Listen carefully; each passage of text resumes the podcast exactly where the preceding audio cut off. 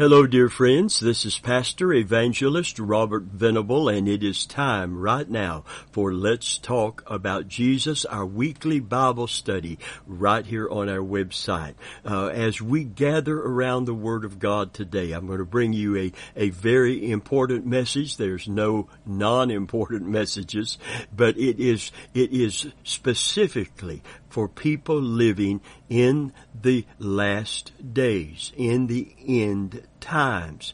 Uh, persecution is going to continue to increase exponentially. It's going to get worse and worse as evil men and seducers wax worse and worse, deceiving and being deceived. Persecution has always been part of the Christian experience. Amen. The Bible literally, uh, literally says that all those, without exception, that live godly shall suffer persecution. And God wants us to react and respond to persecution uh, by rejoicing instead of retreating. The title of our message today is Persecution is Here. We should rejoice instead of retreat. I want to say that again. Persecution isn't coming. It's going to get worse as as time goes on, uh, and as the world gets darker. The light is be- going to become more apparent, and therefore draw more uh, uh, attacks from the enemy, and it's going to come through people and through our culture. But listen carefully today. Persecution is here. We should rejoice instead of retreat. Amen. We're going to find this in the Beatitudes in Matthew's Gospel, chapter 5, and we're going to begin reading with verse 10 through verse 16. On the theme, rejoice instead of retreat when persecution comes. It's here. Listen, Jesus said, blessed are they which are persecuted for righteousness sake, for theirs is the kingdom of heaven. Blessed are ye when men shall revile you and persecute you and shall say all manner of evil against you falsely for my sake. It's always Jesus, isn't it? It's always because we are the followers of Jesus Christ. Verse 12 says how we're to respond to this. It says rejoice and be, listen to this, exceedingly glad, for great is your reward in heaven. For so persecuted they the prophets which were before you. You are the salt of the earth. But if the salt has lost its savor, see if we retreat and we do not stand true to God and we do not hold high the banner uh, of Jesus Christ in our generation, if the salt has lost its savor, wherewith shall it be salted? It is thenceforth good for nothing but to be cast out and trodden under the foot of men. Ye are the light of the world, a city that is set on a hill, which cannot be hid. Neither do men light a candle and put it under a bushel. You see, we do not retreat. We rejoice. But on a candlestick, and that it giveth light to all that are in the house. Let your light so shine before men that they may see your good works and glorify your Father which is in heaven. We should rejoice with exceeding joy when we are persecuted for righteousness sake, for Jesus sake, therefore. Amen. Persecution is part of the Christian experience today. We cannot escape it. We should embrace it as a badge of our authenticity that we are truly the followers of Jesus Christ. Amen. And we're to let our light shine in the midst of the darkness that is all around us. The scripture goes, literally says in the new covenant that in the midst of a wicked and perverse generation, you shine, we ourselves shine as lights in the world. Let's follow up and look at this in Luke's Gospel, chapter 6, beginning with verse 22. It says, Blessed are ye when men shall hate you And when they shall separate you from their company, and shall reproach you, and cast out your name as evil, for the Son of Man's sake. Rejoice ye in that day, and here's that exceeding joy, and leap for joy. Hallelujah. Listen, folks, I, I, you know, persecution makes us feel bad, doesn't it? It makes me feel bad. I, I don't like to not be liked. I, I want to be loved. But listen, the world, Jesus put it this way, if you were of the world, the world would love its own but you are not of the world. You see, we are identified with Jesus and the spirit of Antichrist amen, had already gone to work in the first generation of Christians. It's, it says literally now the spirit of Antichrist is already at work. There is no way that the world is going to accept us as followers of Jesus instead of persecute us. If we were of the world, it would be different. The world would love its own. And we, we are warned to beware when, when, uh, you know, everybody speaks well of us, including all the people in the world, because we we have such a compromised testimony uh, that that we the world is is not convicted by us, not intimidated by us, and not incensed at the fact that we are followers of Jesus Christ. We are upstream Christians in a downstream world. So let me read this again from the book of Luke. It says, Blessed, Luke 6:22, Blessed are ye when men shall hate you, when they shall separate you from their company, Somebody asked me one time, will I have to give up my flaky friends if I come to Jesus? And I said what I heard someone say I thought was so good. No, you come to Jesus and you follow Jesus and they will give you up. And that shouldn't be a great sacrifice in light of what you gain. The kingdom of God, the King of glory, eternal life, a friend that's going to stick closer than a brother, a Holy Spirit that is going to become your paraclete. Amen. Your comforter. Glory to God. Amen. A father that is going to call you one of his own children. Amen. Hallelujah. Heaven and eternity with God instead of hell and banishment from God. Friend of mine, I want you to know today, there's no reason to retreat when we are persecuted, and there's every reason to rejoice. Is it going to emotionally make us feel bad when this occurs? Of course it will. Is God going to fill that place with His love, His grace, and His keeping power? Yes, He is. Hallelujah. Amen. Listen. Rejoice ye in that day, verse 23 says and leap for joy. For behold, your reward is great in heaven, for in like manner did their fathers unto the prophets. But woe unto you that are, are rich, for you have received your consolation. Woe unto you that are full, for you shall hunger. Woe unto you that laugh now, for you will mourn and weep. Woe unto you when all men, listen, shall speak well of you, for so did their fathers to the false prophets. Amen. Woe unto you when all men speak well of you. Rejoice instead of retreat. Amen. If we put our light under a bushel, if we essentially, amen, put out the light that God has called us to be and to hold forth, to holding forth the word of life, the scripture said, amen, in the, in the midst of a wicked and perverse generation, you shine as lights in the world. How? By holding forth the word of life. By holding forth, by fleshing out, by living out, and by lifting up, amen, Jesus Christ in our generation, in spite of the persecutions. Rejoice and be glad because great is your reward in heaven. Hallelujah. We generally rejoice when we get good news. and sometimes we don't even leap about the good news. he said this is, this is, calls for an exceeding gladness. It, it, it's, a, it's a command. It means to leap forth with exuberant gladness, to jump with exceeding excitement. you know, I, have seen Christians shout about a few things, but, but to shout about the fact, amen, that your friends have rejected you, that people are lying on you and telling falsehoods about you that are untrue for righteousness sake, for following Jesus.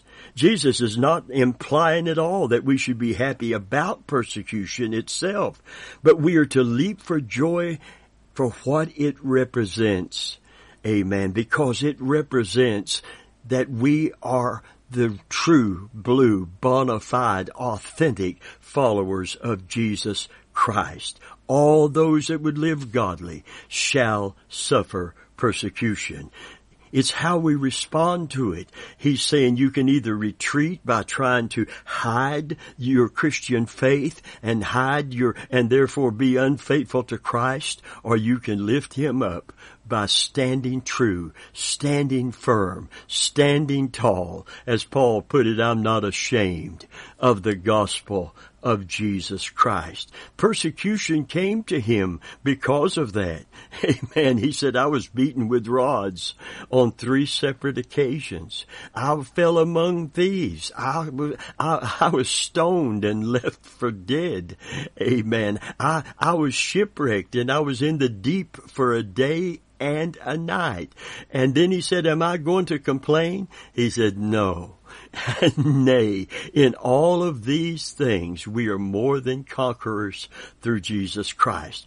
Amen. But the only way to be more than a conqueror when all of these events occur, occur for Jesus' sake and for righteousness' sake is if we rejoice instead of retreat. Someone has said there are four reasons why we should rejoice when persecuted, and one of them is because persecution confirms our relationship. I've said it many times. We should wear persecution as a badge of authenticity. Someone has said that persecution is a cert- certificate of Christian authenticity. We should rejoice that people see Jesus in us. 1 Peter 4:16 says, "If you suffer as a Christian, do not be ashamed, but praise God that you bear his name. Hallelujah. The, J- Jesus thinks enough of you to let you share in some of what he went through after the apostles were put in jail for preaching the gospel and then having to face charges. Listen to Acts 5 verse 41. The apostles left the Sanhedrin rejoicing be, oh, come on. You strap on your shouting shoes. You can't leap in those moo-moos. Amen. Or those Stacy Adams. Amen. In fact, you might need to slip off your shoes today and get on because you're going to be standing on holy ground as we draw closer to God. Amen. And we lift up the name of Jesus. We're going to experience more of the person and power of God than if the persecutions had not come. The apostles left the Sanhedrin, it says, rejoicing because they had been counted worthy of suffering disgrace for the name. Amen. Hallelujah. Suffering persecution is therefore that badge of our discipleship. Persecution also causes reliance today. When we suffer, for His sake, we are more prone to do some self-examination, aren't we? And we're forced to lean on God in ways that we have never done before. And when we do, we see God's power. Paul experienced this in 2 Corinthians 12, 9 and 10. Listen to what he said. He said, therefore I will boast all the more gladly about my weaknesses so that Christ's power may rest on me. This is why for Christ's sake I delight in weaknesses, in insults, in hardships, in persecutions, in difficulties. For when I am weak. oh, hallelujah.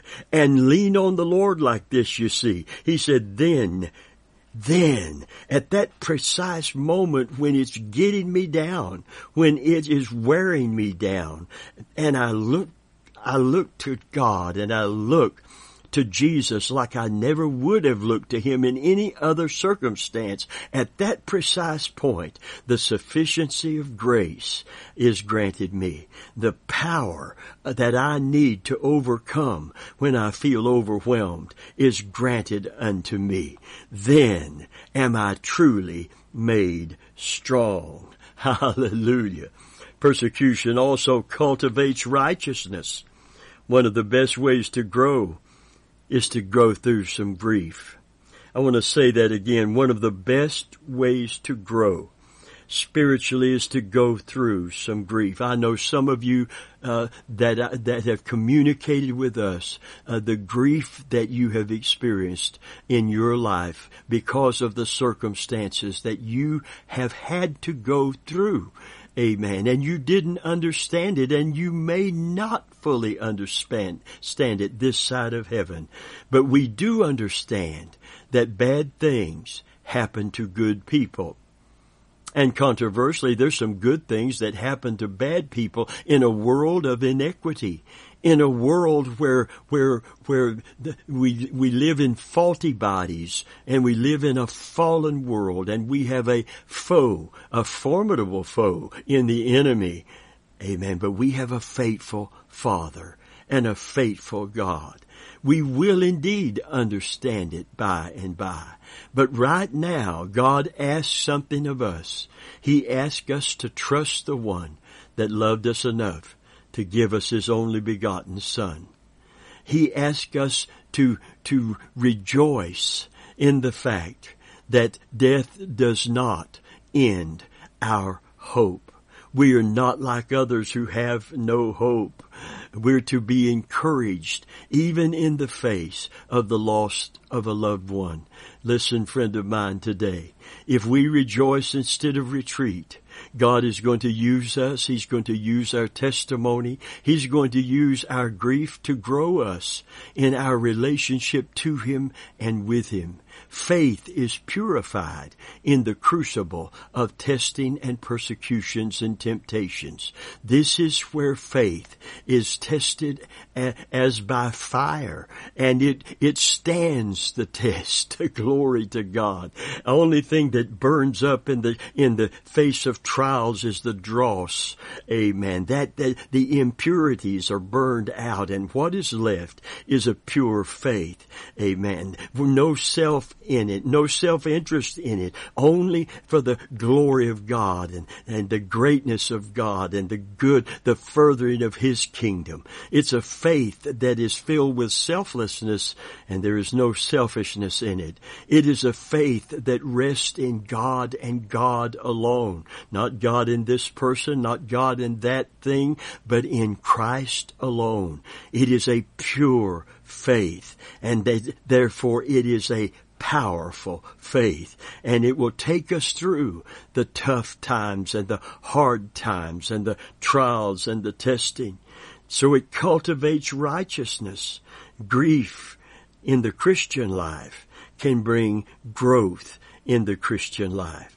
First Peter 5 and 10 said, And the God of all grace, who called you into his eternal glory in Christ after you have suffered for a while, will himself restore you and make you strong. After you have suffered for a while, he will make you strong, firm, and steadfast.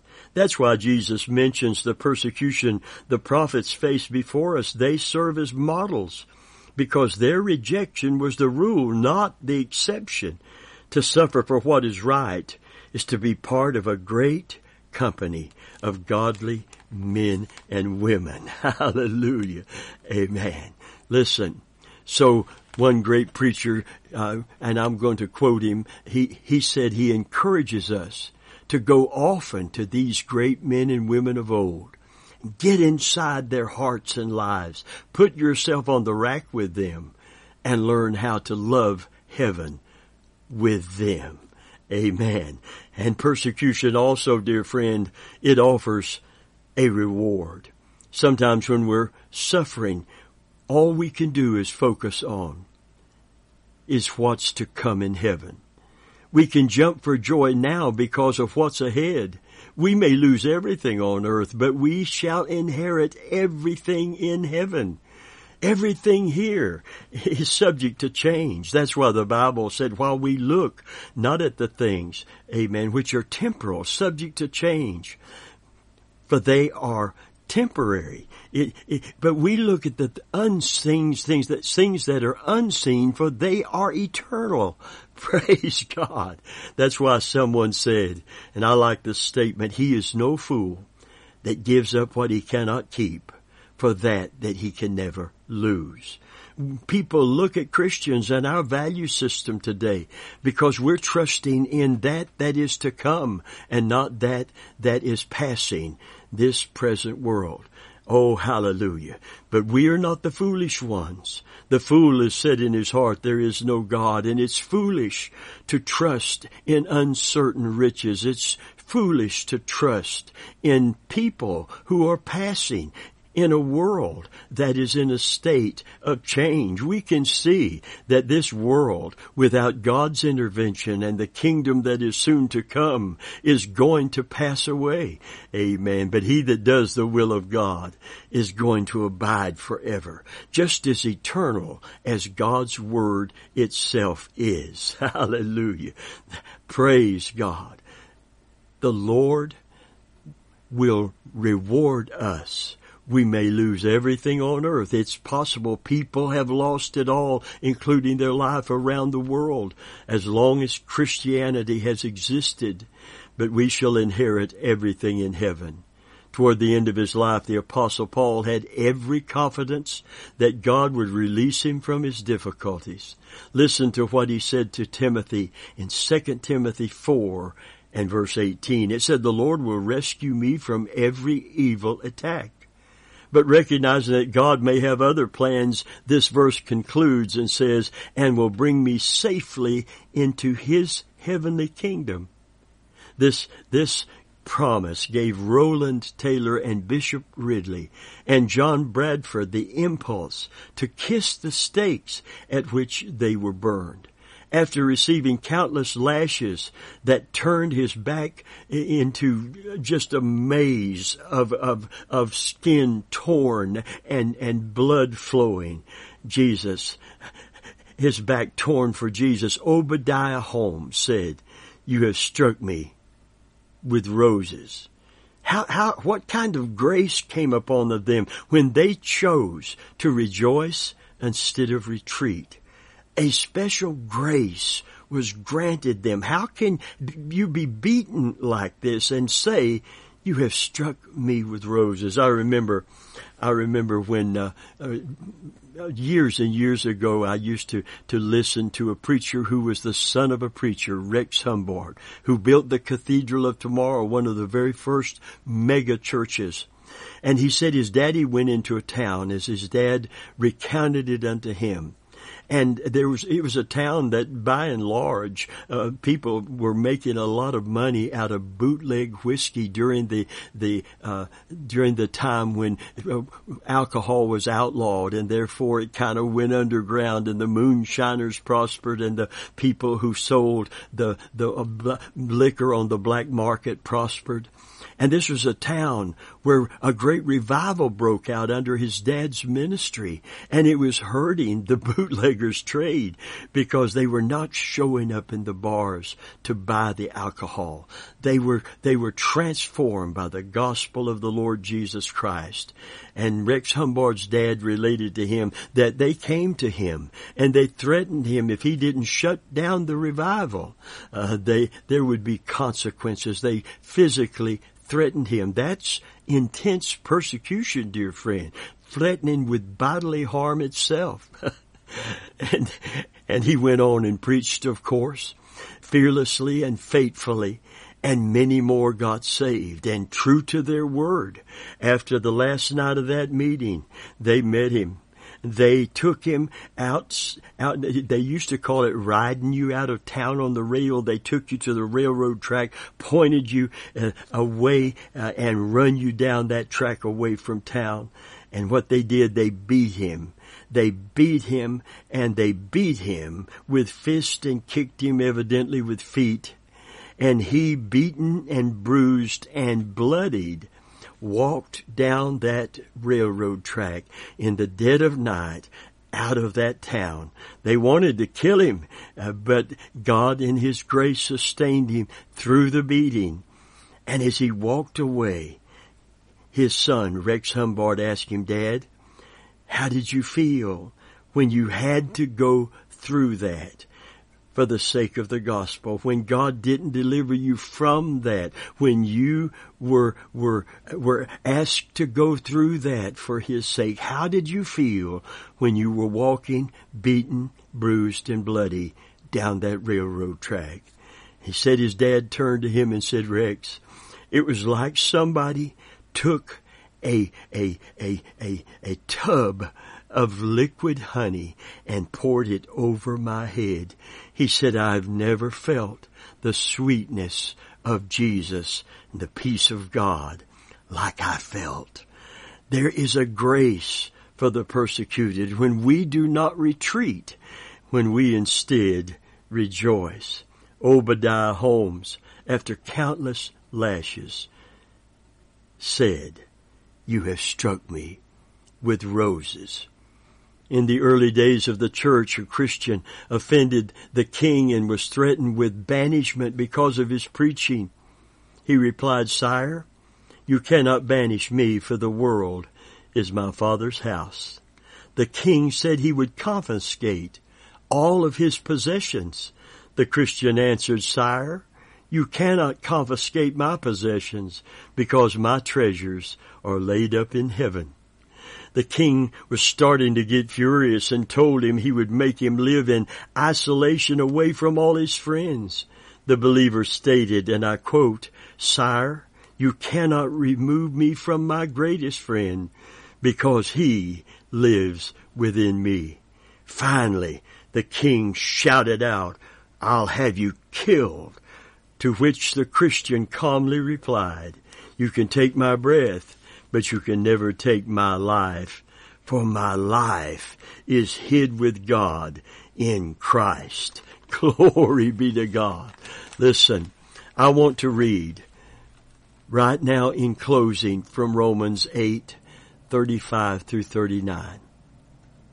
Who shall separate us from the love of Christ? Shall trouble or hardship or persecution or famine, or nakedness, or danger, or sword.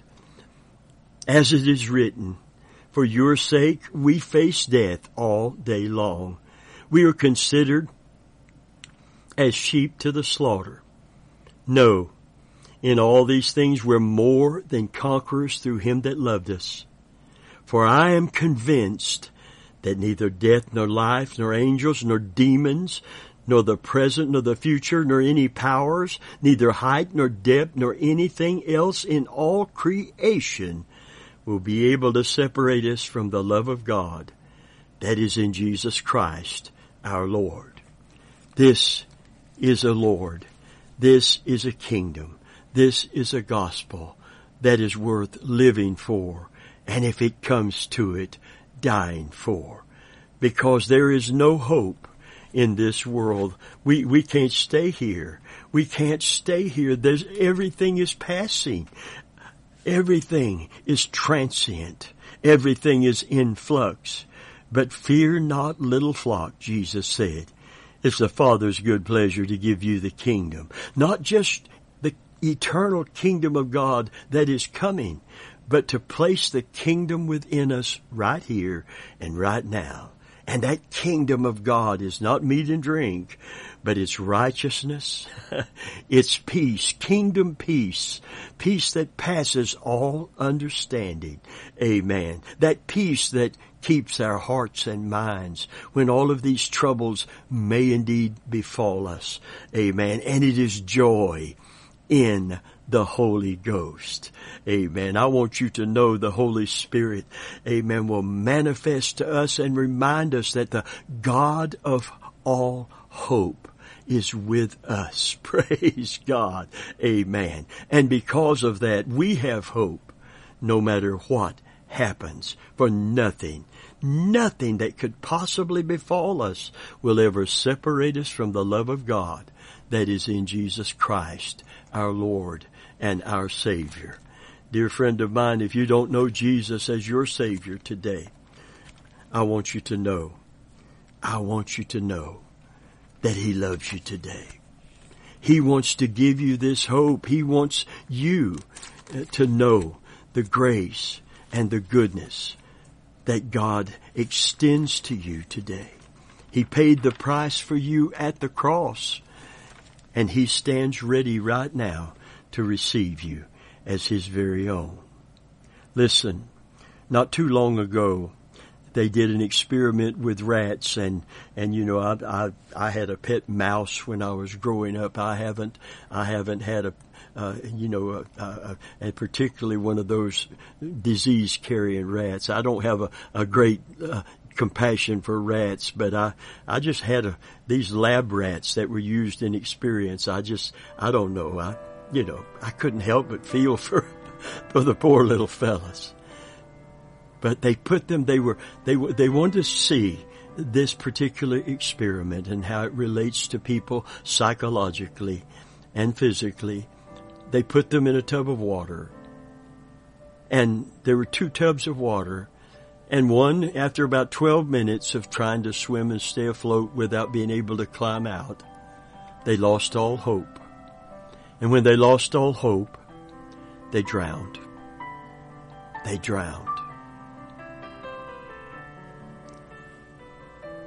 In the other tub, they would leave them swimming till they begin to tire.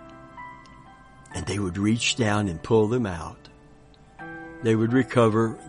They put them back in. And they survived for 24 hours. You know why they did? Because they knew if I just continue to hold on a little while longer, someone is going to reach down. Someone is going to pull me out. And it gave them the hope to keep on treading water. Today, if you're not a Christian, the Bible says you're without God and without hope in this present world.